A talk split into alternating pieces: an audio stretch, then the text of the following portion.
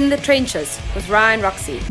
Hello, hello, hello, hello, and welcome to another live stream episode of In the Trenches. Uh, my name is Ryan Roxy. I am your host today. I'm your host every Tuesday. You know this by now, but if you don't and you're just joining us, well, guess what, folks? You know what I'm going to ask you to do. I'm going to ask you to subscribe right on that button right there. Oh, I get that finger wrong. You'd think by now I'd know which way to point, Vic. But uh, there it is. Vic, our producer, is putting the subscribe button on our YouTube official channel, which is Ryan Roxy Official at the YouTube. And we're also on Facebook Live. As well, we're on uh, audio with uh, Apple and Spotify and all your favorite audio podcasts. But you know what? Again, like I say, this is one of those days where you want to tune in live because you want to be in the chat. You want to uh, be engaged, I guess, all right? And uh, yes, we are off and running, June. This is our episode seven oh five nine. And, um, well, take that down, Vic. I got to give the man a hype up a little bit. Come on. All right. So this is one of those days. I'm going to introduce my guest right now because it's a pleasure to have someone that has years, years more experience at uh, doing the research and interviewing these iconic names that we try to bring on with uh, In the Trenches. I think we do a pretty good job, but the man that we're having on today, he's been doing it for years longer and he does it at the next level. You know, I'm not going to lie, man. I'm, I'm a fan. I'm a fan of it. And, and I, I was able to uh, sort of track him down. And he was gracious enough to say yes to be on In the Trenches. Um, he has his own YouTube channel, which we're going to talk about. It has over two hundred thousand followers and uh, hundreds of uploaded videos. Um, it's going to be nice to uh, ask some questions and take some time asking questions to the man that is usually asking all the questions. Uh, would you please welcome In the Trenches, Mister Adam Reader, the Professor of Rock. Hello, Adam. Hey, how's it going? What's going on, man? I, I think immediately people are going to recognize your face and go, that's the YouTube guy. That's the Professor of Rock, right? Do you, have, have you gotten recognized in uh, regular life? I have, yeah. Yeah, I uh, the weirdest thing is when uh, I told you I moved to this small town about six months ago, and I was in a bowling alley here in this little town uh, bowling with my kids, and this guy walked up to me. He's like, Professor of Rock. And I wasn't wearing my hat. I was wearing a baseball hat. Right. Uh, and, uh, and he's like, I watch your show all the time. And he lives in some town like twenty miles from here. But I just thought, whoa, that's, that's crazy. Well, you know? The thing is, you do have that signature uh, hat that you're, that you are always wearing, but you also have a signature. Well, it used to be, it's not, you're not wearing it today, but a, like a sort of a bowling shirt. And uh, I, I wouldn't find that too surprising if you were in a bowling alley and someone, you had a bowling shirt on, maybe that would get lost in the mix. But you know, this look, as you can see from the logo that is on yours, is that part of your swag that you have um, that you, on the shirt that yeah, you're wearing yeah, right now? Yeah, okay, yeah, great. Yeah. It looks a tiny bit like the uh, Are We Not Men, We Are Devo uh, album cover. Now, did you ever I've think about that, that? I've heard that a few times. Okay. Do, you, do you know who that that picture on that album cover of the B fifty-twos is? I found this out this morning while I was uh, just randomly scrolling through Instagram. Do you know who that is?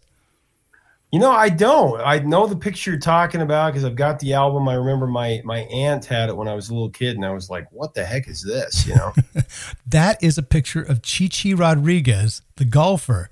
And apparently they sold oh. that. They sold, it was like a, either a tee, a golf tee set or um, some some sort of golf accessory, and it was that exact picture. They morphed it just a little bit on that album cover, but I I uh, like to tell the story of that album cover because that's the one of the few library albums that I never returned. When you like, oh. when you were growing up, did you ever uh, used to rent uh, or check out records from the library?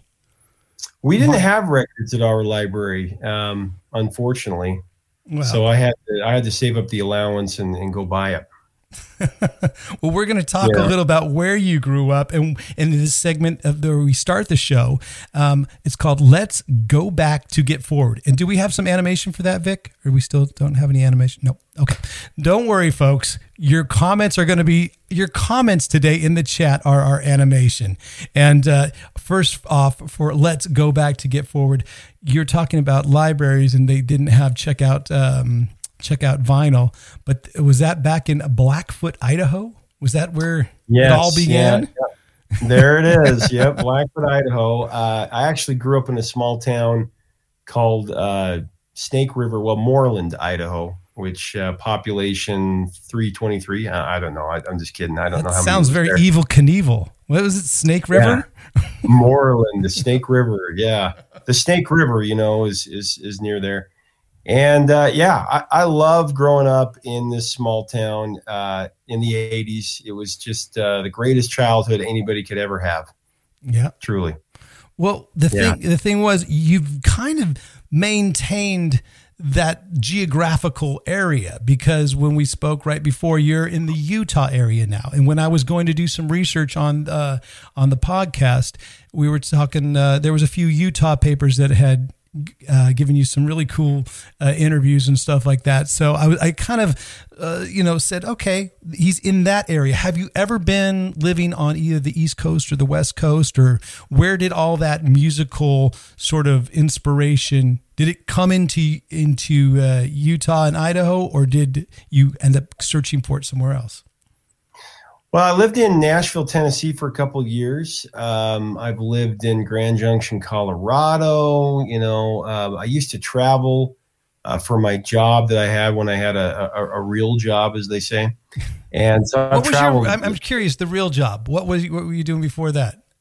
Before, so before I it became out, the professor. I've always been an, an entrepreneur, you know, and I, I started out in sales, um, V P of sales for different companies. And, uh, You know, I, I started out uh, in call center companies, if you can imagine that. I used to open up call centers All right. uh, back in the day when they, they did that, um, you know. Were you so, selling toner? Was, were you selling toner, or were you selling insurance? Or were you selling? Oh, uh, man, they were selling a lot of, a lot of stuff. Timeshares uh, in Cabo. Did you ever sell a timeshare in Cabo? No.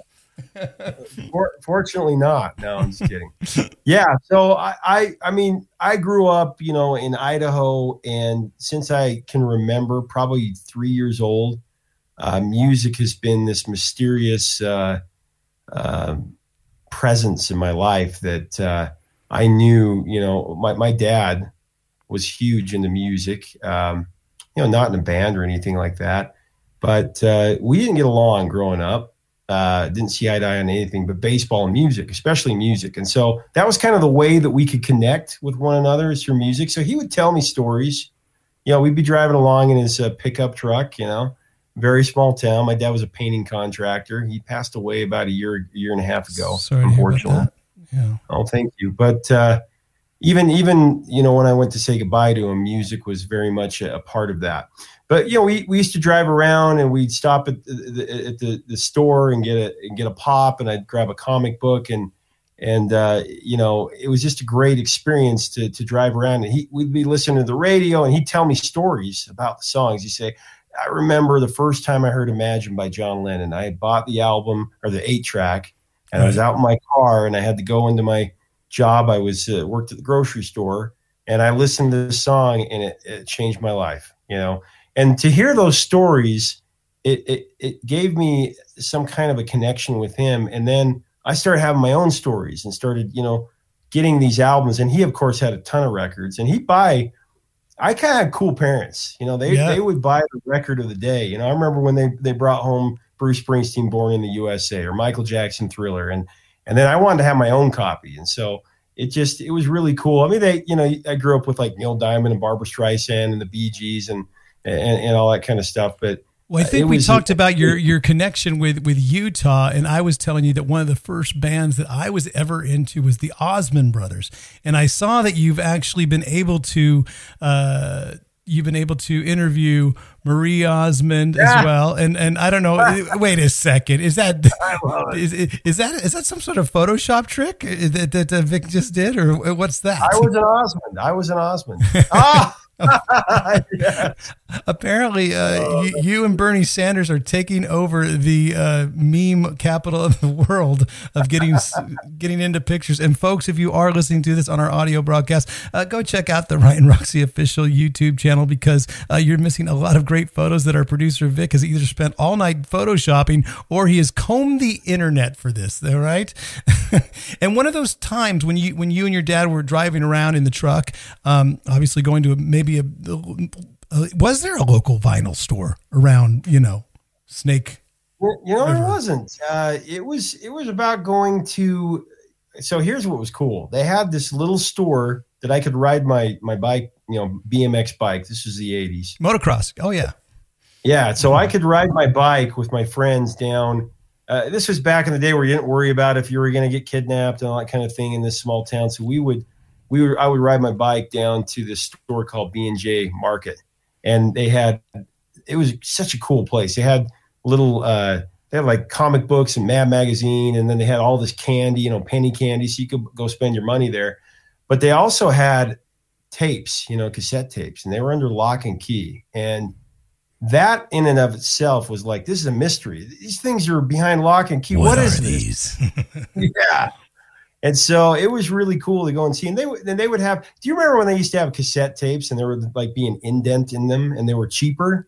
Oh yeah. And I don't know if they were like off market, and then you get them and you'd open it up and they wouldn't have the liner notes in them. They'd just be blank. And so I almost wonder if they were selling them in a, a store. So you'd think that. Do you they think they like, were promotional copies? Kind of like the way they had the, the, the, uh, the, uh, sort of, uh, punctured hole in the vinyl albums, or the or yeah. the slit in the punctured. They must have been some sort of promotional copies, you know? I know. And I think how how would they get them and be able to sell them? But they were a little bit cheaper. They were like five ninety-nine as opposed to like nine ninety-nine. It was the record bit. It was the record business back then in the, you know, eighties. So I'm sure there's a lot of oh, payola, yeah. And I'm sure if you look close enough, you'd find some sort of bindle or some sort of something illegal in those cassette tape set. Yeah. Cassette tapes. I mean, I remember buying the nineteen seventy-five to nineteen eighty-five Bruce Springsteen live, and and I, I got tape three that I bought separate because there was th- there's a three tape set, right? And so I'm thinking, how are they able to sell these? But you know, so I I mean I just remember, and it's it's kind of funny. What's cool is to be able to tell like Sammy Hagar and Ann Wilson Heart. Like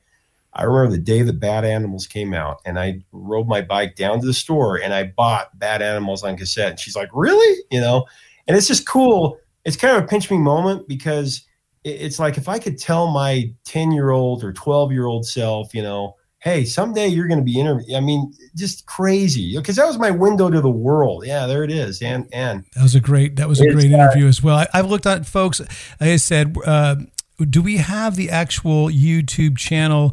Uh, is it is it just youtube dot com slash professor of rock? Because if we have that uh, link, please put it up in the chat, folks, or we can uh, put it across the screen, because you guys got to check out a lot of Adam's um, content. It's just so many great interviews. And then, uh, you know, it's basically the stories behind the songs. And I, and I heard you say once before that you, you know, there's a lot of other people that can talk about the sex and the drugs, but you want to talk about the rock and roll. You want to talk about the song, right? And that's what you want to, and that's what you want to focus on. And you do so many. Uh, well, there, you, there it is, Vic, our producer, putting up just a small sampling. Don't go there now, folks, because you are going to watch our podcast, and you're going to subscribe if you is the first time you've been able to uh, uh, catch the show. But definitely after go.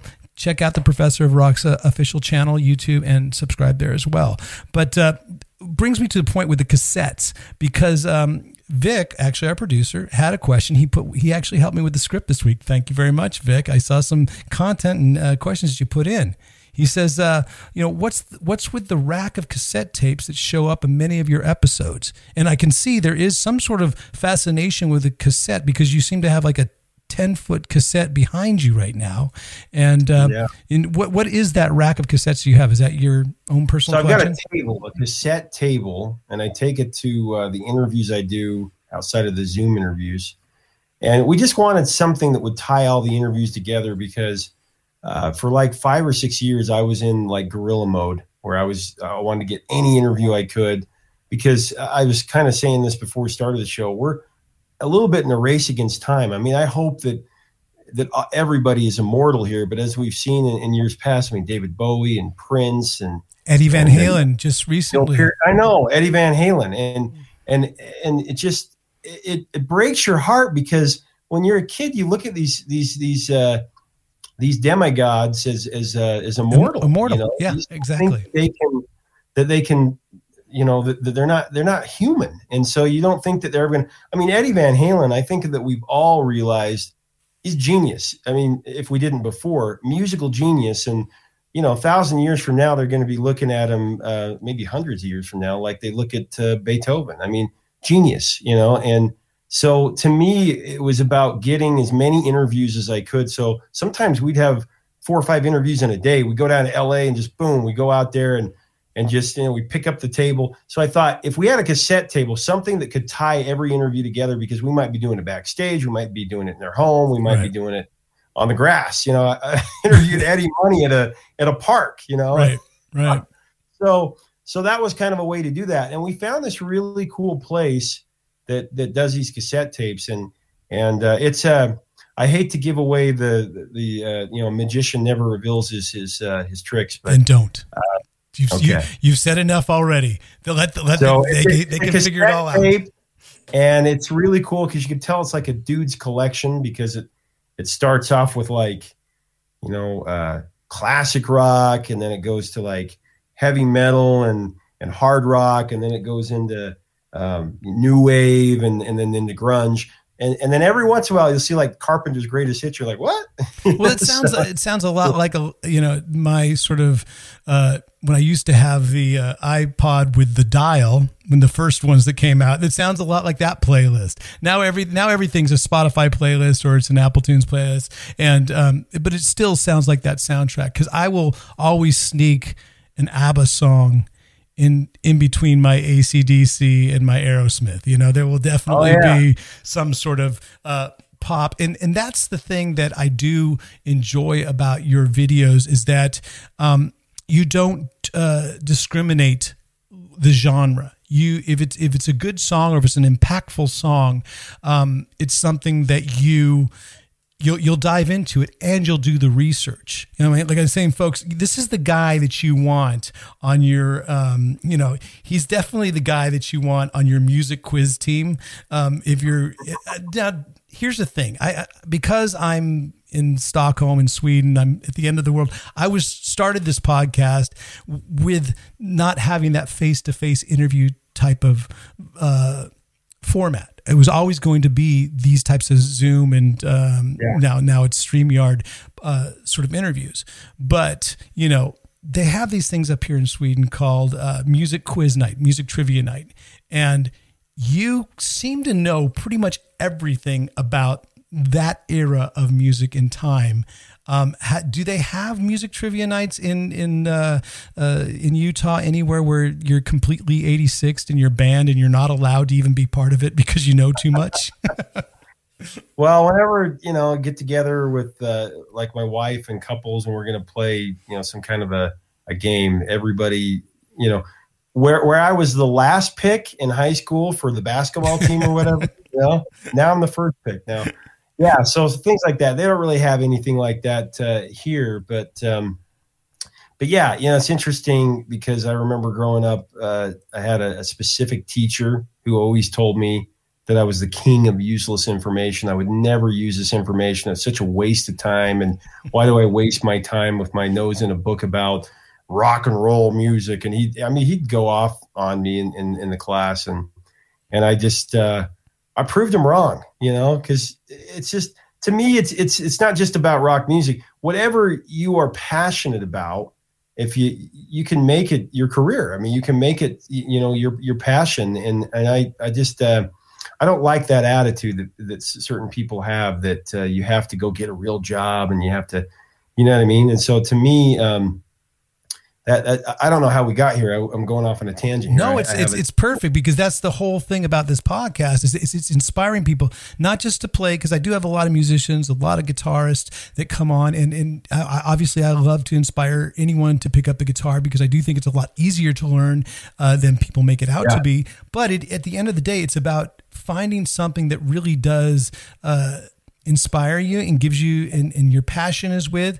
And then you achieving it, and you're like living proof that the professor of rock is like, you know, that is the dream job for so many people. I mean, I, I like I said, it, and it's so much entertainment, and it is educational. I mean, I don't know if you, yeah. you, did, you don't actually have a degree of rock, do you? There's no, there's no, no, I, I didn't go to a day of college. And, and that was another thing that, uh, you know, when I was with dating back in the day before I got married, um, you know, certain fathers would be like, you don't have a degree. You know, I was always been an entrepreneur. I just, I just always felt like Now, I, I'm not saying anything bad about education, but I think that I always felt like, why do I have to go, you know, pay a bunch of money and go to a bunch of classes to get a piece of paper to get permission to go make money? Why not just go out and go after it? I'm just more of a on-the-job training type person.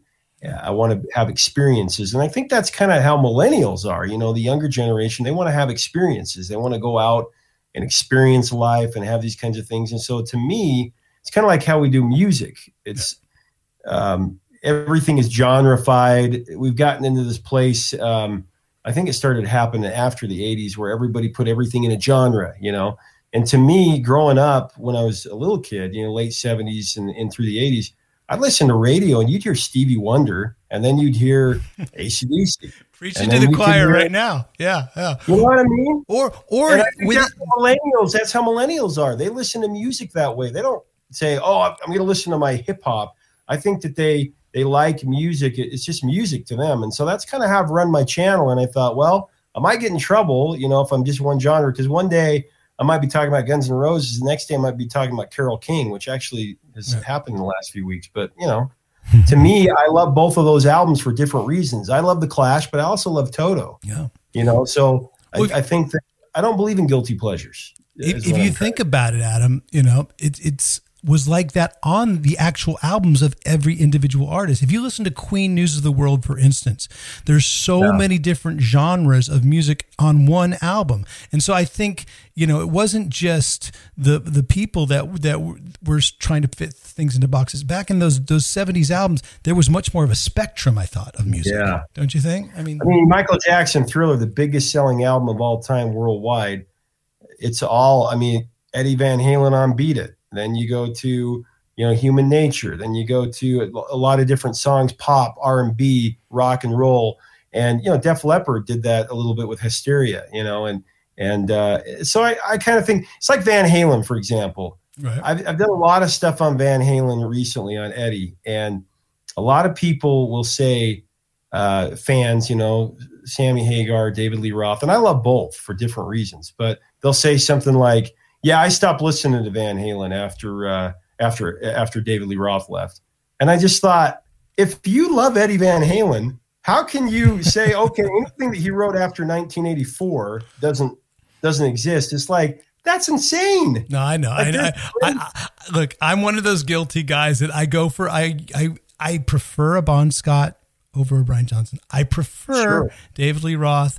But at the same time, I've been lucky enough to uh, jam Pound Cake with Sammy Hagar on stage at a New Year's Eve party. So, you know, I'm not going to ever disparage jamming with Sammy, Hag- jamming with Sammy because well, Sammy's one of the Sammy coolest guys. He's one of the greatest guys yeah. out there. He just is. Yeah. He's just, I mean, if, if I, if, if you were to ask me who are the, who are the ten nicest people, just genuine, down to earth, just great, who are great people, and you know, they're great people. They're not putting on a show.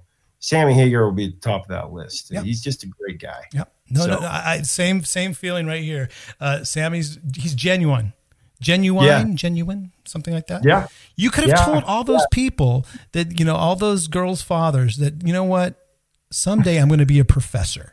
That's what you could have just said. And that would have saved a lot of problems right from the beginning. Yeah. Right? You know, that's, that's something that's got me in a little bit of trouble too. I wouldn't say trouble, but that's, that's why people that are watching, when you're, you're doing anything that you're passionate about, you're always going to have the haters. You just have to just oh, know that trolls are a sign, aren't trolls a sign of like success in, in today's world, right?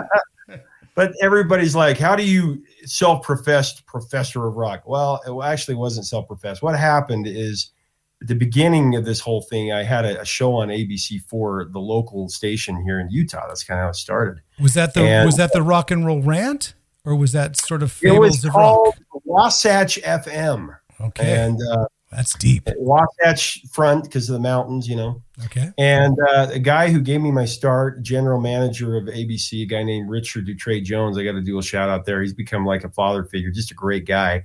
But he took a chance on me. I mean, I. I I had no experience. I, I happened to be there as a possible sponsorship. He was looking to start a music show about local music, and he had me with about twenty other people in a room that, that he wanted to be like sponsors to the show. And I had, I had been in a couple of bands, and I had started this uh, this music thing that was like helping kids get into music, recording studio, and things like that, and and how to to get into music. And he just, we hit it off. And I said, well, instead of doing a show about just local music, why not feature the, you know, people touring through Utah and as the headliner, and then you get a lot of people to watch it so it could be successful. And then you, in the backdrop, you could have like the, the local bands and they really create a pop culture, cool show. Anyway, long story short, he just, uh, he said, I love how, I love that. And in fact, uh, you should help me produce it. And so as we started interviewing people to host, um, he just said, why don't you host it? Like you, you have a cool look and, and you know more about music than anybody I've ever seen. And so anyway, we did this and he said, let's do a test interview. And my first interview was, was Kenny Loggins. And wow. Like fifteen minutes into the interview, Kenny's like, who are you? And how have I never heard of you? Because it's done. My first gig. Well, you know, it's funny because I thought, I bet she tells everybody that. So I didn't give the second thought. I didn't like, but he kept saying that. And after the interview was over, he was like, look, you've got a talent. You got to go after this and let me help you out. So, you know, I started having interviews the next few weeks, Beach Boys and Doobie Brothers and all these different interviews. And that second interview was with the Beach Boys. And they just said, um, man, you know more about us than we do. You know, you're, you're like a professor of rock. If they gave a degree in, in, in rock and roll, you know, uh, you're the professor, man, you should be teaching the class kind of thing. And my, my, the Richard guy I was telling you about happened to be in the room and he's like, that's what we're going to call you, man, Professor Rock. And so, so it was the, it was, a, it was sort of a hybrid of the Beach Boys and, uh, your producer, uh, sort of, yeah. Richard, general manager, the general manager, and Richard. There it started, and you know, you can't, you know, this was seven years ago or whatever. You can't like, okay, well, let's change the name or whatever. So it just kind of stuck, and it's more of an idea, Professor of Rock, a place to go. It's more to, of a feeling, man. It's a feeling. Yeah, it is. Man. It's just a feeling. Here, here's so. The thing. I was going to ask you about that question a little bit earlier on a part of the show where we have never let the truth get in the way of a good story. And I was going to say, is it true? Was it true that the Beach Boys uh, donned you the Professor of Rock? Now we know it's the Beach Boys and Richard. So yeah. That, my friend, is a fact. And that is, we have, and we usually have some amazing graphics for that, but uh, uh there you go. Look at the ah. clicks on the ball. So never let the truth get in the way of the good story. Uh, that whole segment's now a wash now because now oh, that was it. That was, don't worry Sorry. about it. I'm going to think of something else. It's dude, this is, we're thinking off the top of our feet, just like you were when you had all these earlier shows. And because I, I, I did think of, there was a thing that you talked about, uh, in one of your interviews was a rock and roll rant. And that was on a local T V. And that was before you started Professor yes. of Rock. What was the rock and roll rant all about? So rock and roll rant was, uh, it was like a, a short show. The show I had before was forty-five minutes long. And, and, uh, so that, then we, we, we started doing this, this thing that was er, earlier, uh, earlier time slot. And it, it was, uh, where I, it's like a fifteen minute show. They're, they're kind of testing to see, what if we do a shorter show, you know, on, on network T V kind of thing. I mean, this again was a local show. So it was just like a, where I'd rant about music, you know, I'd Taylor Swift or Adele, you know, and, uh, or, uh, the Beatles versus the Stones, you know, and that kind of thing. And then we'd have little interview segment things. And it was just kind of a quick little, little show. And, and I didn't like it as well because I, I like to get, get deep and spend, you know, fifteen to twenty minutes on just one subject. So yeah, so that's what that was. Well, that, I mean, I think that's where the, you know, the birth of the Professor of Rock interview in that style and sort of that ad- adulation or, or, or sort of, um, you know, just the, the people that you interview giving you so much credit because it's not just the, the Beach Boys that get, that put some accolades on you. It is so many of the people that you interview. In fact, if you go on to, um, Adam's uh, Patreon, he's got on your hype reel. It's just so insane the amount of names and that you have on that list, that list of, you know, you, the names that you have been interviewing, you know, like I went through, uh, you know, Brian Wilson of the Beach Boys, uh, mm. legendary names, Carlos Santana, Ann Wilson, like you said, you grew up listening to, Neil Sean, Huey Lewis, which we just had a picture of, Sammy Hagar, the nicest guy in the world. I would lump Huey Lewis as one of those nice guys too. Very genuine. I have had. Yes. Right? Love Huey. And, uh, after I, I went to a show and I, I, I took my wife with me and, uh, he met my wife after the show. It was just so sweet, wonderful. He, he's a great guy. No yeah, question. Yeah. And now, how and there's long... some great stories, you know, there's some great stories about like, uh, I'll tell you one of the most interesting things. Remember, We Are the World. Yes, I do. The, the, we the, all do. The Charity single. Oh, yeah. Every eighties kid remembers that. But there are some great stories. Behind-the-scenes stories? What's going on? Yeah. Uh, I mean, if you imagine you get all those people in one room for like, you know, ten hours. But weren't you, weren't you supposed to leave your personality at the door? Wasn't that sort of the, or leave your, leave your ego, ego. at the door? Yeah. Leave your ego at the door, but not everybody, not everybody uh, did that apparently. Well, it's, it, uh, it's just, there's so many great stories. Like Prince was supposed to be there, you know, Prince and Michael Jackson had their rivalry, you know, going on, and, and you had, you know, Springsteen who pulled up in a beater, a beater car is what Kenny Loggins told me. And there's just, I'm fascinated by that because I remember as a kid when they played that. Do you remember when they played, like every radio station played that song at the same time? They had this big thing when it, when the oh, single dude, came out. Yes, yes, I'm I'm yeah. right in that genre as well.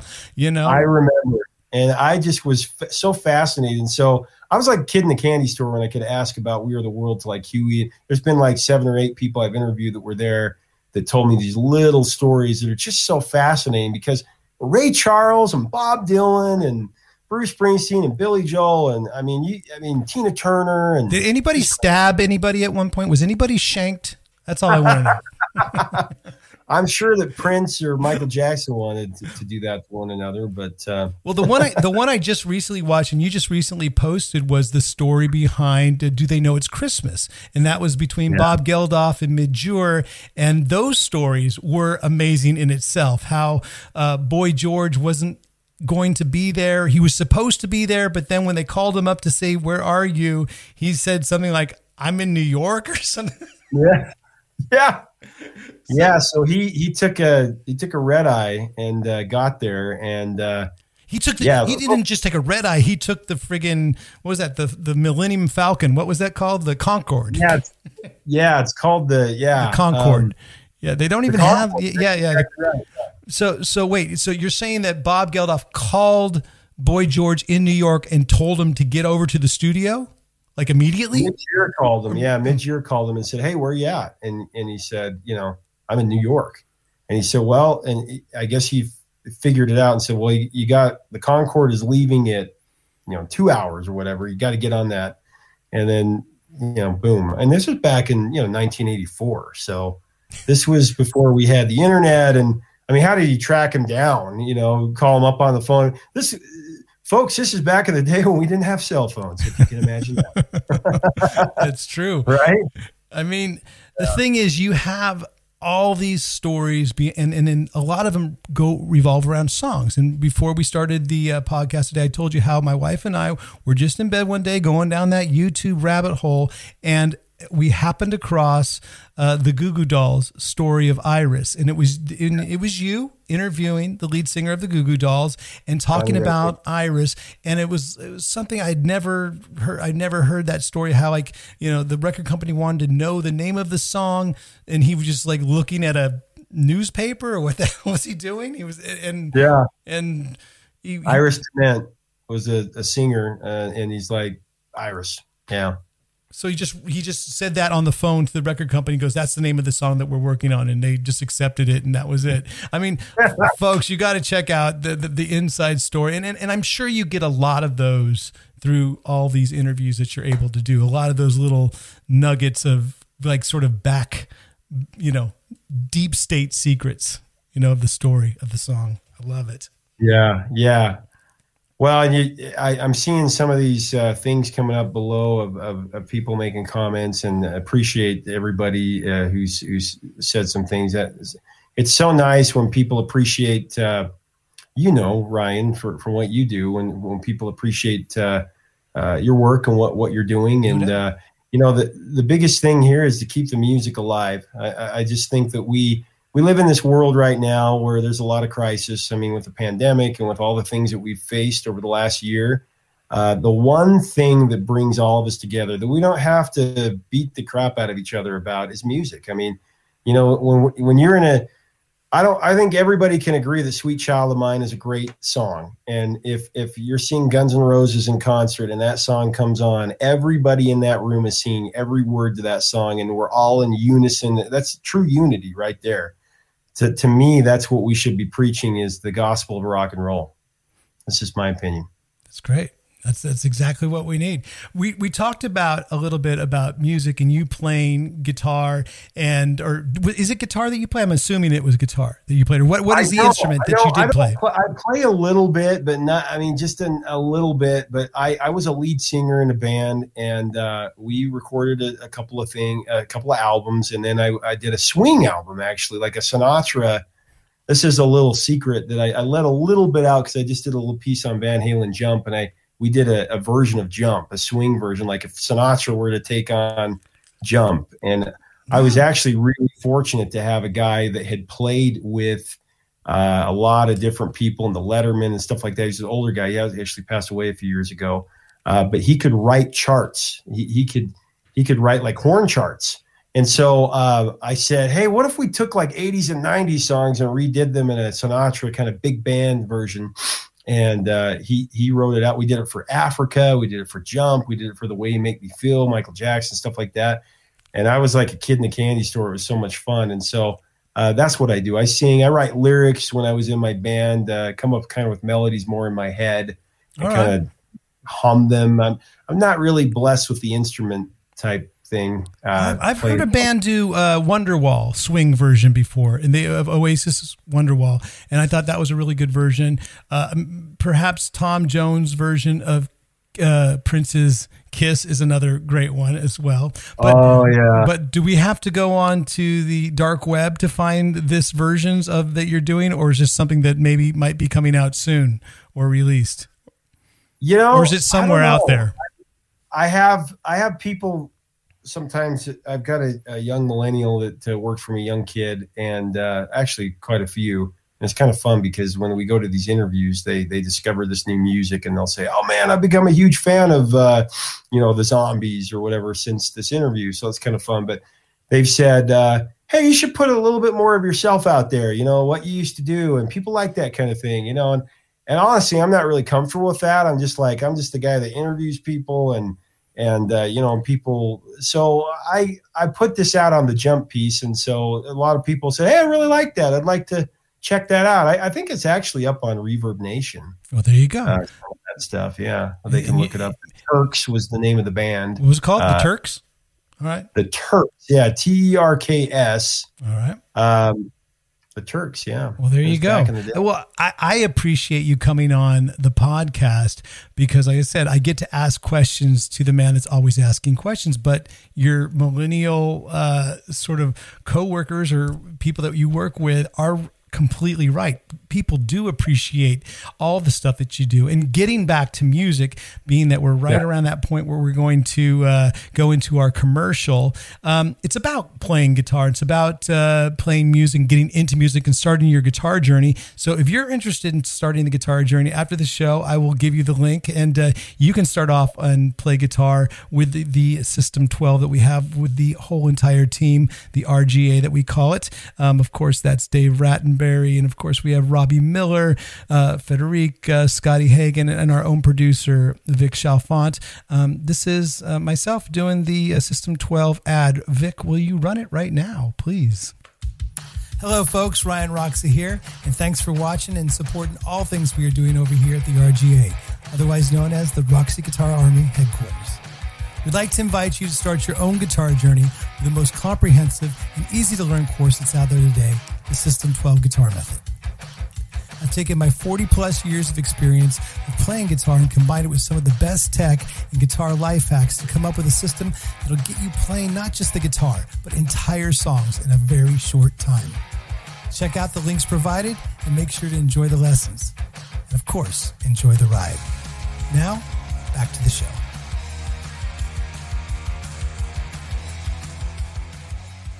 Well, you know what I've noticed on that that commercial. Thank you very much for for uh, you know taking a little break with us on that one. Uh, sure, you're, you're, we're yeah. hanging out here at In the Trenches podcast. I'm your host Ryan Roxy, and of course we have Adam Reader with us today. He is the professor of rock. Uh, one thing about that commercial I've noticed, Vic, um, and I know that I'm talking to you directly. Um, you, can you sort of help me with some of my? I had a bad eyeliner day. I think I had an eyeliner mishap, and it looks like I have some sort of uh, stigma in my eye. So maybe you can work on Pro Tools or uh, Photoshop or whatever and smudge that out. He's saying, no, it's not possible and they can't do it. So welcome to uh, the In the Trenches podcast. If you are just joining us right now, um, get in the chat. Um, it's been a great episode so far. We are just talking a bunch of trivia. We are talking about a bunch of rock and roll.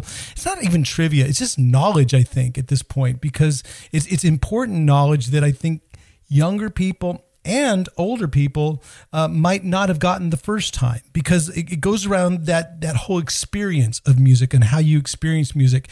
Um, I know you and I grew up with vinyls, Uh, reading those liner notes, you know, reading the lyrics when you put a record on. But, you know, do you think that perhaps Professor of Rock and channels like that um, are sort of like a new type of a new age experience for doing the same sort of thing? You're getting, you know, behind the behind the song and you're finding out more information. I mean, did you grow up reading those liner notes, reading those lyrics? Oh, yeah. Yeah, I... I remember the ritual of getting a new record. Uh, I mean, I'm sure you remember it. What as was well your as ritual? Me. Yeah, I, I want to know how you did it. I remember, and it's the same thing with a cassette and a C D, uh, where you would get it, you you get home. I would run up to my room, and I would carefully, you know, put put the fingernail in to to you know, the, the slit there to to pull the record out. Really careful, you know, because I want to keep the plastic on the vinyl. Pull it out, you know, and I was always hoping that there'd be a great, you know, if it wasn't a gatefold, I was hoping that that it would have, you know, a really cool sleeve that would have the lyrics and that would have, you know, some kind of background behind the songs. And, yeah. you know, sometimes that was there. Sometimes it'd have a little lyric sheet with it. Sometimes there might be a poster or a sticker with it if you were yeah. lucky. And then you pull it out and, and you put that, put that record down, you know, and then you, you just, you just start off and, and, and, and you just, be now, did, you, did you did you go with headphones at first, or did would you listen to it on the uh, Sanyo or so, Sony speakers? I had a Sanyo; it wasn't even a Sony. but yeah. or, if you if you had you know parents or if you had friends that had uh, parents with really good jobs, then they had Pioneer speakers. Yeah. Pioneer speakers were yeah. really good yep. ones. Right? Pioneer. My dad had Pioneer, and uh, so I I would listen to it just on my little stereo in my room, and I would pour over the lyrics and listen to every song, and I'd turn it around, you know, and I'd listen to the rest of it. And then if it were the cassette, you know, I wouldn't even wait till I got home. I would, I would, you know, yeah. I, I figured out ways to open it up, you know, really quickly. And uh, even with the C D, you know, because it'd have that sticker on the top, and I'd, I'd, I'd kind of. Yeah, it was a weird type of it was a weird type of adhesive. You didn't know whether it would break, and you didn't ever want to break the jewel case itself. Um, as far as vinyl goes, though, the the inserts that I remember most, and I probably the soundtrack of my life, was Cheap Trick at Budokan, because the booklet yeah. that came with that was a full size booklet, and um, that had pictures and lyrics with it, and That's- then. And then the coolest little uh, sort of gadget that I ever remember was uh, Kiss Love Gun, because it actually came with a paper, uh, like a sort of a, a mobile. You know, in a mobile, and I, I actually hung yeah. it on my light growing up, oh, and it, it had a gun. It said "Kiss Love Gun," and it said "Pow" at the very end of it. I mean, that, I mean, if you're in the chat and you had one of those, uh, you know, it, maybe take a picture of it right now if you have it. You probably don't, but yeah, like I remember my parents' version of Sergeant Pepper's, you know, and, wow. and it had this really cool badge in it, and then it had you know the Beatles, all four of them, like kind of sitting there with their. their uniforms on, and that was really cool. And then you look for the clues. You know, my dad used to tell me that the Beatles, Paul is dead. So I'd, I'd look for the clues. And oh, I'd the twenty-eight find- if on the, on, on yeah. the, on the Abbey Road album. twenty-eight if, yeah. Yeah. That yep. was a pretty good clue. Barefoot, and the fact that each of them were dressed as a, you know, one was the undertaker and one was the grave digger and, and all that kind of thing. And and that, that was great. But I, I remember Bruce Springsteen, Born in the U S A, had a little insert with the lyrics. And and so that was really cool. And then when I started to get into um, other bands like the Smiths and R E M, I went through my new wave and college rock, you know, I shouldn't say phase because it's still going on. No, still, and it's still it with was you. Interesting. Yeah. I, I started out like listening to like Motown and the Beatles and all that stuff because my dad raised me on that, Elvis. And then I started coming into my own on in the eighties with M T V. And so I had all the albums like Cyndi Lauper, She's So Unusual, and Janet Jackson, Control, and and all those those albums. And and then Def Leppard. Then I started getting into like the, the, the heavy metal phase, right? Around nineteen eighty-five, I started getting into Dio and getting into all that kind of stuff. Right. And uh, Rat and wow, oh, look at that. That was oh, very, yeah. That's our producer. That's the one that was hanging on my, uh, right from my seventies style lamp. I'm, I'm a couple of years older than you, Adam, but uh, we definitely have that same sort of affinity for, uh, from the poppest of pop rock to the hardest of hard rock, I think. Yeah. You know? Yeah. Yep. And then I started getting into like new wave, you know, like Depeche Mode and, and uh, the Smiths and, and the Cure and everything like that. And, and, and that's where, you know, that's where it went. So yeah, it. Iron Maiden, Number of the Beast. Yep. I mean, you know, that's why vinyl was so cool though, is because it was big enough that it was like a piece of art where you could really look at this. And, and, you know, I heard an artist that I was interviewing said this, and I, I, it's brilliant. I can't take credit for it. Yep. Do you He's, remember who it was? It was Richard Marx that said this. He said, you know, music used to be this big, you know, and then it became, you know, this big, and, you know, C D and the cassette. And he's talking about, don't you know, forget vinyl. the mini disc. Don't forget the mini yeah, disc. Yeah, right. And then he said, and now it's, you know, it's not there. So he said, it's you know, Kaiser Sose. It used to be that you had product, you had something in your hand that, that, that you had. And he said, and now, you know, I just don't think the toothpaste is going back in the tube. No. And I thought that was really fascinating because we have, we, we have sacrificed uh, the quality of, of this music and, and this experience, this ritual, like I said, for um, leisure, you know, for, for how easy it is. And I, and, and don't get me wrong. I love it. I love the fact that I can pop in my, my, you know, my earbuds and uh, whatever it may be, and, and just listen to whatever I want. I've got Spotify, I've got Apple Music. I mean, I, I yeah. actually have a subscription to all of them. Right. Um, because I think I'm, I don't have a problem paying twenty dollars a month when I used to pay twenty dollars for an album. No, yeah. But we've lost something. We've lost something in that transition. Yeah. It's very, very important. And so I think that's why, like you said, these YouTube channels are very, very important. And Rick Beato is, is incredible. I didn't know who he was until about six months ago. Um, but he, you know, he breaks down the song and he, from a technical aspect yes. that I could never do. I mean, he's just incredible. Yep. And there's, you know, what you're doing, I think keeping the music alive to where you don't have the liner notes. And so you can go behind the song, go behind the album and get this. M T V used to be that way. I mean, I remember when you turn on M T V and you could it hear music when you could actually yeah, hear music. music. Exactly. Well, and I think we're depriving, uh, you know, a younger generation of that, though. It is kind of cool to go into Walmart, the local Walmart here, and to see kids, because they do have vinyl at the Walmart, and to Come see these kids going, hey, should I get this Motley Crue, or, you know, should I get uh, this Guns N' Roses? And I'm like, that's so awesome. I loved it. You know? I love that it too. Cool. Well, the thing yeah. is, what you have done as far as the production value, I think that sets the bar for perhaps what that experience of like what we were doing, because you're right. You can't, You can't uh, make music non-tangible in a way. Music should be tangible. So whether it's people are missing live concerts because they can see it's oh. right in front of your eyes. You know, with an album, it's, it's it's something you hold in your hand. So music is tangible. But with shows like what you're doing and with all the detail and the attention to the detail that you that you put in, I think it's it's a really good way for someone to get educated and have that experience. And, and because it's going through your experience as well. And I, I'm just curious at how you started up the channel, how many years it's been going, and, and what is the direction of where you see the Professor of Rock going? Yeah. So uh, when the pandemic hit, we decided to really go all, all guns on, uh, on, on YouTube, you know, just uh, all guns ablazing. And, Uh, we, we had, before that, we had done some different things where we were, you know, go, do some uh, licensing deals and things like that with, with getting it on T V or, or what have you, cable, that kind of thing, Netflix, that type of thing. And, uh, and th- those took forever. And, you know, we, we were on Walmart at one time. They had a, like Voodoo, and they were going to compete with, uh, uh, you know, with Amazon Prime and stuff like right. that back in the day. It was about four years ago. And uh, th- they ended up uh, not, going that direction. But uh, so so we started doing YouTube about a year ago. I mean, we had, we've had a channel. We've kind of had a channel up since two thousand, late two thousand sixteen, but it was more of like we had five or six videos up there. You know, it was just kind of a thing where um, we just had it up to share links with, you know, promos or something like that. So we started doing it in April. And uh, and yeah, it's I think at that time we had, you know, five or six thousand subscribers, you know.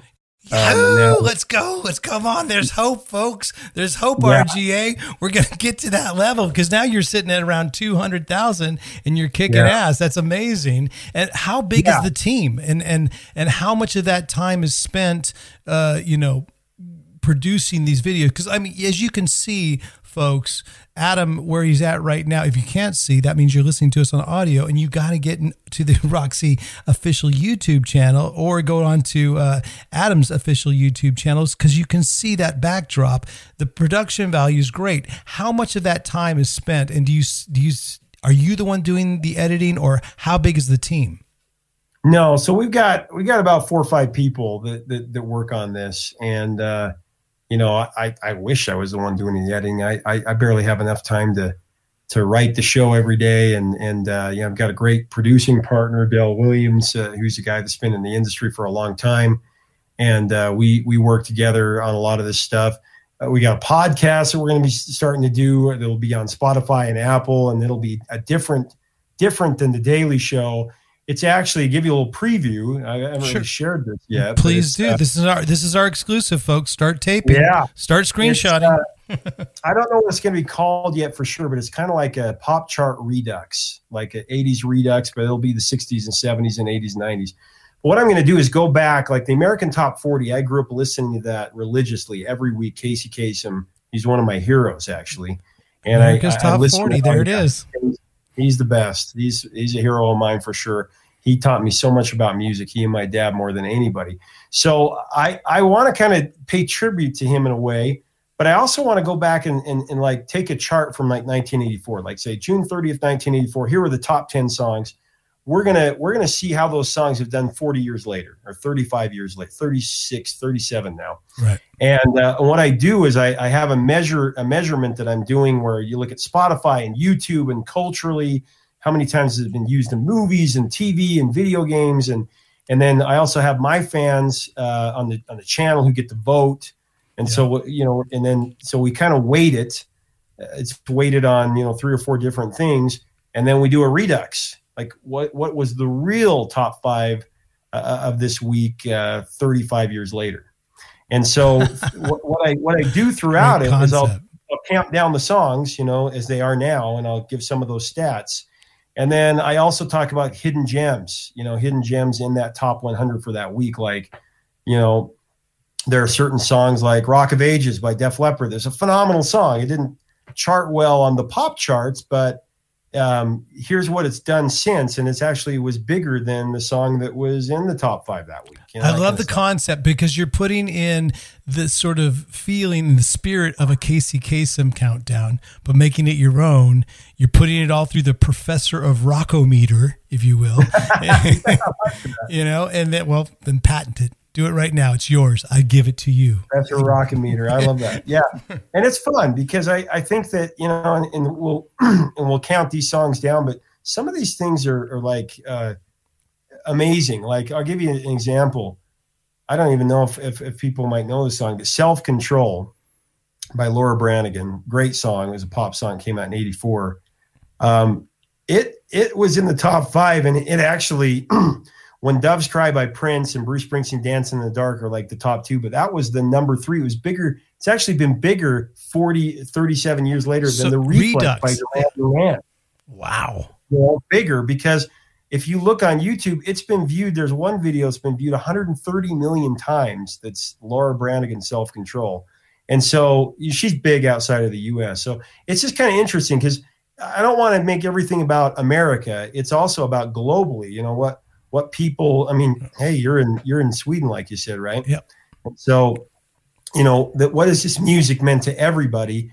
And, you know, thirty-seven years later, what's it done on YouTube? What's it done on Spotify? The way that we listen to music now. I love that and concept. And I think it'd be kind of, it'd be, it'd be kind of fun, you know, and oh, I always like those kind of else. Do you, you have a, do you have a target date for when this is coming out? Because of course I, I'll be one of the first uh, sort of pre-signups, if I will, you know, to come up there. And of course, everybody that's listening to this exclusive right now will be. Do you have a sort of a target date for this? We are thinking it'll be mid to late February. I'm actually right now uh, working on it. I've got a guy coming down today after this, po- after we're done with the podcast this afternoon, where I'm going to be sitting down and uh, going through the first show. And the first show will be nineteen eighty-four, actually June thirtieth. I give you a little preview of it. I give a little bit away. But it's fun because, uh, you know, we'll we'll do like nineteen sixty-five. I mean, this was back in the day when the, your top five had like the Beatles and the Stones and... And the Beatles and, uh, again. the Beatles again. Yeah, exactly. The Beatles three times. And, I mean, can you imagine the show that you do where the Beatles had all five, all top five spots? And, and uh, I mean, so it's just, it's just a lot of fun. I mean, I think that people, they don't realize, to me, and this is, I have a strong opinion about this, modern music, I just don't think that you'll hear the great music on the radio. That's what's sad. I think there's so many great bands out there right now, no doubt, but they're not getting the mainstream attention, and they should. And so, you know, maybe we'll do something like that as well. Throw that in there. Like, hey, here's a band to listen to this week, or here's a song, you know, and uh, cause I have a tendency to stay in my classics. I got you. And uh, so I've tried to open my mind up to, to newer bands and that kind of thing. And so, well, I think it'll be a lot of fun. If you ever get overloaded with interviews, you can just throw a few our way anytime. You're more than welcome to it. All right. So, folks, you've heard a little bit of some exclusives here today. I love it. We have Adam Reader, the Professor of Rock. We are making Professor of Rock history right now. Um, there's just a couple, a little, uh, a couple more little questions that I have, and a couple little yeah. segments. Like I said, we had that. Uh, We have that segment called Never, Never Let the Truth Get in the Way of a Good Story. And you've, you know, you obviously get behind a lot of good uh, stories. Um, one, the other segment that we have is called The One That Got Away. And usually I have people that are musicians, and we talk about pieces of equipment um, that they might've had to sell, or got stolen, or, you know, they lost throughout the years. And that's called The One That Got Away. Uh, Stanley Gable gave us that idea. I'm always giving him publishing and credit where credit is due. But uh, I Love thought it. Maybe we could do The One That Got Away with you, because Adam, maybe there's an interview that got away, one that has eluded you, one that you've wanted, but you haven't been able to get yet. And not saying that it won't happen. Well, unfortunately, if the artist passed away, then it won't happen. But, yeah. uh, but, but if, um, is there one that got away that you haven't gotten yet? Is there an interview? Yeah. So two, two part, two part answer to that. So we were supposed to interview George Michael. I love George Michael. He's mm. one of my favorite artists ever. Um, So I just think years. He was such a phenomenal singer, and such, and had such great music, and uh, and then he passed away, and that just broke my heart. I, I wanted so badly. I actually, before I started this, I wrote down a, a top ten or fifteen of interviews I wanted to interview before this was over, like a goal of, I've got to interview these these ten or fifteen, and I've I've interviewed about four or five of them, so I've gotten about a third of it done. But uh, George Michael was on that list, so that was that was. Heartbreak. Are you get? Did you get it, Vic? Are you, are you off? We were. Hold on. Um, okay. Vic, put me a, give me a thumbs up if everything's okay. Of course, we got a little bit. Okay, everything th- uh, it might be my my inter- my internet that's messed up, but uh, I you went off for a second. I'm sorry. You were talking about uh, George Michael, and then. Yeah. Billy Joel. So, yeah, Billy Joel, we were supposed to interview him at one time, and uh, he got late to the concert. His plane got in late, so the interview was canceled. Billy Joel would be, you know, my my all-time favorite to get. I'd love to get Springsteen. Um, you know, uh, anyway, I, I there's, there's yeah. There's, so there's Brian a few Wilson, more. The Beach Boys, Brian Wilson, the Beach Boys, was one that was a dream interview that I did get. So I, I I've been fortunate to get that. But, yeah, that – that was the one that got away, and and I'd love to get Billy Joel uh, yeah. for sure. Yeah. I think I think those will happen as soon as we, you know, as soon. Well, not not as soon as, as you continue to do what you do on a, on such a rapid pace, your, you know, sort of your ascent in the YouTube world is, is crazy, because there's people, you know, I, I did go down that, again, that research rabbit hole, and there's a lot of people going, who is this guy? He came out of nowhere. They, a lot of people feel you've been doing this for year, years. 'Cause when you speak and when you interview with someone, what you have is the knowledge behind you. And what goes behind that? Do you do a lot of the research yourself, or do you have people that do the research for you and write the script, or how to, or is it just inside your brain that you know all this stuff about these songs? Well, probably about seventy-five percent of it is in the brain, but I, I still go back and do a bunch of research, because sometimes we remember things differently. You know, I, I'll give you an example. My dad told me when I was a little kid that uh, the Birds, he loved the Birds. And he would say the Birds were so influential. They influenced the Beatles. And, and he said, you know, like, listen to this song. And it was What You're Doing by the Beatles, which is on an album that came out in late sixty-four. Um, and he, and, and it was, it, it sounds like the Birds. It's got a, you know, twelve string guitar and everything. And I've always remembered that as a kid. I've had that memory throughout my whole life, that What You're Doing. Well, somebody pointed out, uh, you know, because we did a piece on Eight Miles High a few weeks ago with with Roger McGuinn and with David Crosby, and uh, and it said, hey, this song came out before the Beatles came out. This song before the Birds, and you know, they were right. Yeah. They were right. I actually I actually thought, wait a sec. Yep, sixty-four, sixty-five. Yeah, they're right. So that but would be fiction. Guys, that would, if you're never never let the truth get in the way of a good story. Your father was telling you a little bit of fiction. He was. He was. He, And I think that he probably just heard that and remembered it wrong. And that's, and that's how we are as, as human beings. We just remember things, and it gets messed up in the road of life. Yep. And so, you know, I, I think that I'm very, very careful about doing a lot of research. And and it's funny because uh, I'm held, and, and I get it, I'm held to a different standard than, you know, you see these like reaction videos on that are really popular on YouTube where someone will just react to a classic rock song. They don't bring anything new to it. I don't really understand the reaction thing as much, because I'm like, what, you know, I, I, I can listen to the song, you know, and, and you know dang well that half these guys are totally lying. There's no way you haven't heard Bohemian Rhapsody. Of Come course. on. Yeah, yeah, yeah. Well, unless you're seven That's years fun. old. I, I've seen I've seen little kids react to like yeah, totally. Metallica. Little kids, but when you have somebody who's like fifty, forty, year, five years old or fifty years old, and they're like, I've never heard Michael Jackson Thriller before. And you're like, come on, come on. That's impossible. But, anyway, but, but it's funny because one person will say like, yeah, I love their lead singer, David Lee Roth. And they'll be talking about Van Halen, um, Pound Cake. And I'm like, that's not David Lee. And people yeah. like totally, oh, it's, it's fine.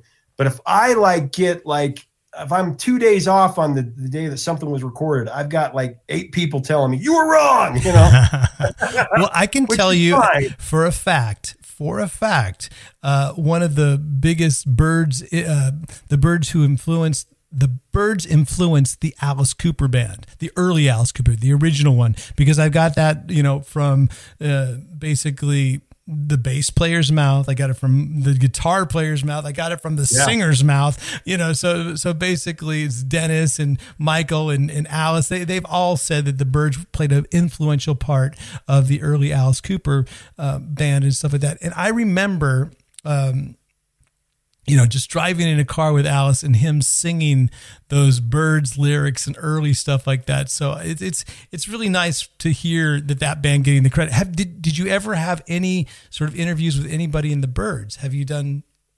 Yeah. Yeah. I did Roger McGuinn and, uh, and, and I did David Crosby. Of course. Yeah. Know. Crosby. Yeah. And, uh, yeah, Roger McGuinn was, uh, was incredible. Um, he was, I mean, just talk about a guy, turn, turn, turn. I mean, that's, that's the song that influenced Professor of Rock, the show. I mean, I remember waking up at two in the morning, Turn, Turn, Turn was playing because I listened to music while I'm sleeping.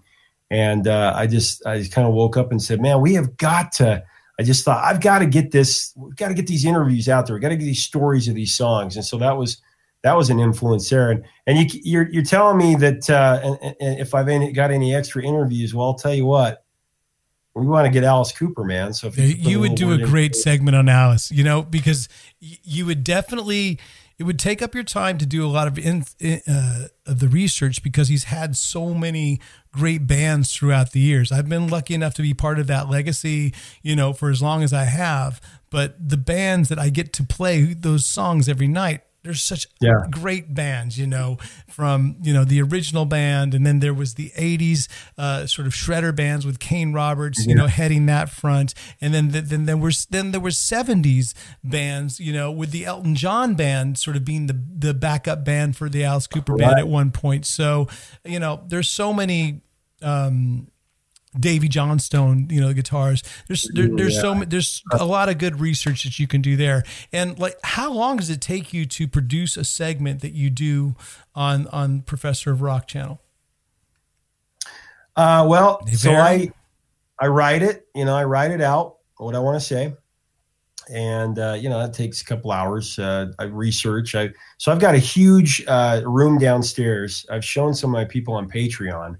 Uh, where I do a late night up, up, up late with the professor, and I give away some things, but uh, I've got like ten thousand books on music, um, thousands and thousands of books on music. And I've got this library, this huge library downstairs.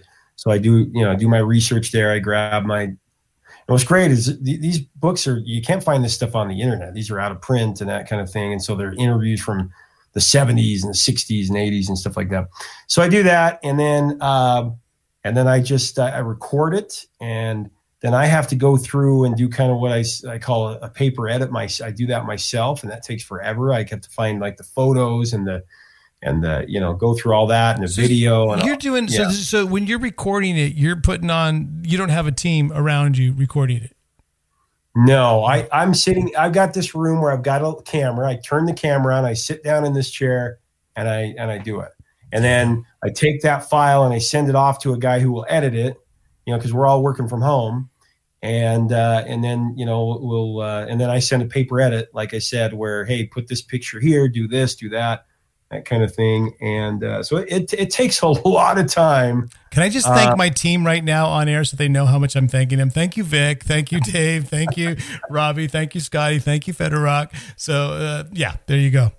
And thank Someday. you everybody in the R G A team for supporting it, because honestly, I, I do know how much uh, work that does go into doing our sort of ragtag sort of, uh, you know, podcast, that I think we do a good job. I, I'm proud of it. I'm not going to ever yeah. disparage our thing. Awesome. And I'm glad that we're, we're bringing names like yourself to the show, because um, it's, it's that thing that I say, one hand washes the other, both hands wash the feet. We're both, you know, trying to uh, do our best to inspire other people to support this thing that's bigger than us, which is rock and roll, which Absolutely. is music, which is, you know, popular music. And you're doing a great job of championing that, you know, day after day. That's great. So, yeah, I mean, what, what I'd love to say about that, going off of what you just said, is I've got a great team too. They, they do a, a heck of a job. Um, I've got, you know, just really talented people. And for anybody out there watching who is passionate about this, uh, do it, you know, go, go do it, you know, just it, start it your takes show. Consistency. Yeah. It takes consistency. We, you know? we, we've had some, we've had some people that, uh, uh, have started their own podcasts because of the Voice It Show yeah. for one, uh, Mike Usnick, Pink Sock. There's been, there's been a lot of, p- of, uh, people that have seen our show and said, you know what? I can do that. It doesn't seem that hard. And then they realize how hard it actually is. But it is. you know, it's tough, but the more the merrier. I just say, jump in, you know, I love to hear. That's why I, I call it a community, not really a YouTube channel. It's a community of music lovers to come in, share your experiences, share your memories. I definitely want to hear those uh, because that's what it's all about. You know, it's, it's all about sharing these experiences, these songs on the checkpoints of our lives, the soundtrack of our lives, and why it's made us who we are, and, and why, you know, the relationships we have with our loved ones. I mean, I just told you that my dad passed away about a year and a half ago. I mean, how many times do I hear a song walking through the grocery store and just break down? And I'm so grateful that I have that memory of that song with him. And uh, that never goes away. That's great. That's great. Well, you know what? I, I'm still curious of the Turks. I'm, you know, and now there's going to be some people that are going to sort of go down and research where the Turks are. You have some swing bands. Yeah. There it is. That some sort of a version of the Turks? Is that it right there? That is. That's the, the last album we did, which was a swing album. We, we had a rock a rock thing of original songs, kind of a rock. Uh, a lot of people would say, I think the press around here would said that we, we sounded like kind of like R E M, nineties R E M kind of thing. Uh, but then I, I started doing this swing thing, and that was kind of fun. So so we've got like three or four albums out there that uh, I've Shit, still got they, the they keep growing. First it was two or three. Now it's three or four. Pretty soon you're going to have an anthology. What's going well, I'm on? Trying to, I'm trying to think. I had like a Christmas album, which was a swing album. Then I had a, a regular swing album called Songs in the Key Swing. And then I had two albums and an E P. So we'll say three full albums and two E Ps. There you go. No, you put out you put out albums like the way uh, you put out segments of the Professor of Rock. Good for you, man. Um, heading out to the highway. All right, folks. Someday we are going to have some great animation for this. Do we have any animation for this this week, Vic? No, we don't. Um, that's okay. That's fine, because heading out to the highway is sort of hyping up and dovetailing into what uh, Adam. Uh, the Professor of Rock has been talking about in his, his Patreon page, uh, ha- ways to sort of support the show, support uh, Adam, support. And like you said, this is your real job now. So for those of uh, that are listening on the audio, Adam, would you uh, go through your uh, socials right there? And then we'll talk a little bit about the Patreon page. Go for it. Yeah. So uh, our channel, Professor of Rock, that's where we do our daily videos. You can check that out. We release uh a video five to six times a week, pretty much every day except for Sunday, um, and uh, that's usually going to be in the in the morning uh, that that video will come out. And then we have our Instagram, which I need to be better about keeping up on, but uh, uh, we, we we post there probably once or twice a week. And then Professor of Rock, uh, the Facebook page, uh, you know, and then we're on Twitter as well, which is Professor O Rock at Twitter. Um, yeah. yeah. But, yeah, then, but then you also have the, the, the thing that uh, people can support you is in making, you know, this job that's sort of a fantasy job or r- the real job. That's your uh, Patreon page. And uh, folks, we have not gone Patreon yet, but I will, trust me, I will let you know when we do. But uh, the Professor of Rock has his own Patreon page. Uh, tell people what they get with that when they join up that. Yeah, so so we're actually putting together kind of a new package for people that are the nine and twenty-five dollars. Uh, we post there at least once a week, but uh, we're going to, now that the holidays are over, we're going to rev that up to two or three times a week. And it's more like in- insider access. It's uh, behind the scenes. It's some interviews that you won't see on YouTube. Um, like I released, I'll give you an example. I, I spoke at Google, Google Day about a year ago. Uh, where they had me come in and speak at Google. About, How did that uh, gig come about? How does Google just call you? Is there someone that says, "Hi, I'm Google. I want to, I want to well, hire so you"? That, there's a marketing person that, that saw our stuff. That's a big fan that worked with Google and said, "Hey, you ought to have this guy be a keynote speaker. He's got some cool stories." And so I went out and talked about evergreen content, because that was like the theme of the big theme of their their Google Day is evergreen content. Why that's important. Why it's important to make content last forever. And uh, and it was a little uh, forty-five minute presentation that I did, and I used interview clips. It was cool. I felt like Steve Jobs. I had the huge screen behind me. Did you have Google a pointer? Did you have a little remote control? Yeah, ah. I did. I had a remote control, and I was up there. I felt like I need to put on a turtleneck or something. But uh, but anyway, I was up there, and it was fun. It was a lot of. It was a great. And so we recorded that presentation. I released that on Patreon. And so that's like a almost hour long thing that's really cool that you won't see anywhere else. I did a, a live event with Kenny Loggins that was like un, with the Red Rock uh, behind us in Saint George. And it was kind of like inside the actor studio meets uh, uh, M T V Unplugged. He had his acoustic guitar, and we went through his entire career, and he played the acoustic versions of his songs. And so I released some of those clips on there where you won't get that on uh, on YouTube. And And then, you know, it's just kind of me and my iPhone sometimes late at night talking about, hey, here's a new vinyl I got for Christmas, or here's here's a book that's a great book. And it's kind of more, you know, behind the scenes. And a lot of and trips I- down to that Professor of Rock library where you have sort of the down the labyrinth where you have unpublished books anymore that that, that give you all those secrets. Yeah. I love it. So I'll check out check out Adam Reader, the Professor of Rock's Patreon for sure. Um One more question I wanted to ask you just about it, because I ask a yeah. lot of artists, you know, about big shows and, you know, have they have the bucket list? Do they get nervous before they play in front of a stadium crowd, or is it is it more nerve wracking to play in front of a club crowd? But I would ask you in a different sort of context, is there some is there ever been an artist where you've been like genuinely nervous to be in front of, to give an interview with, or is there, uh, is, or, or is pretty much everything, okay, this goes into, uh, you know, this is what I do, no problem. Are you always even keel, or do you ever, does, does the uh, nervousness ever get to you? Well, it's interesting that you asked me that question, because I've, I've got a, a piece that's going to be coming out in uh, like two days, I think, um, right. about Footloose, where uh, it's got Kenny Loggins and Kevin Bacon, where I've interviewed both and talked about it. And it's got a couple of cameos from other people. I was really nervous when I was interviewing Kevin Bacon about Bacon Brothers and then about other things, because um, it's Kevin Bacon. You know, it was just weird. Like, I'm like, oh my gosh, it's, it's no longer six degrees. You are like face to face with the bacon. Uh, yeah. I'm like one degree from Kevin Bacon. Like, and so um, I, I brought that up. Like, I, I don't ever really get nervous, but I was like, Kevin Bacon is sitting on a couch next to me. What is going on? You know, because he's in every movie, you know? So, so him, and then Brian Wilson of the Beach Boys, I was nervous because he's a hero, musical genius. I, I think there's only a few musical geniuses roaming the earth, and I think he's definitely one of them. Yeah.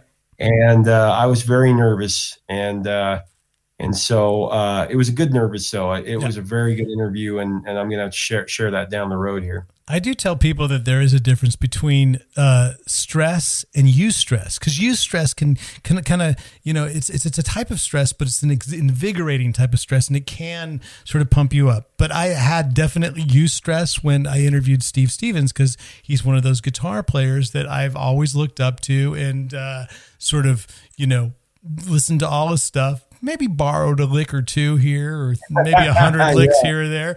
But, uh, you know, I, I think Steve Stevens, and if, if I was going to be asked the one that got away or the one that's coming our way, um, I would say maybe an interview with Brian May. I might get a little bit nervous be, just because oh, I'm such yeah.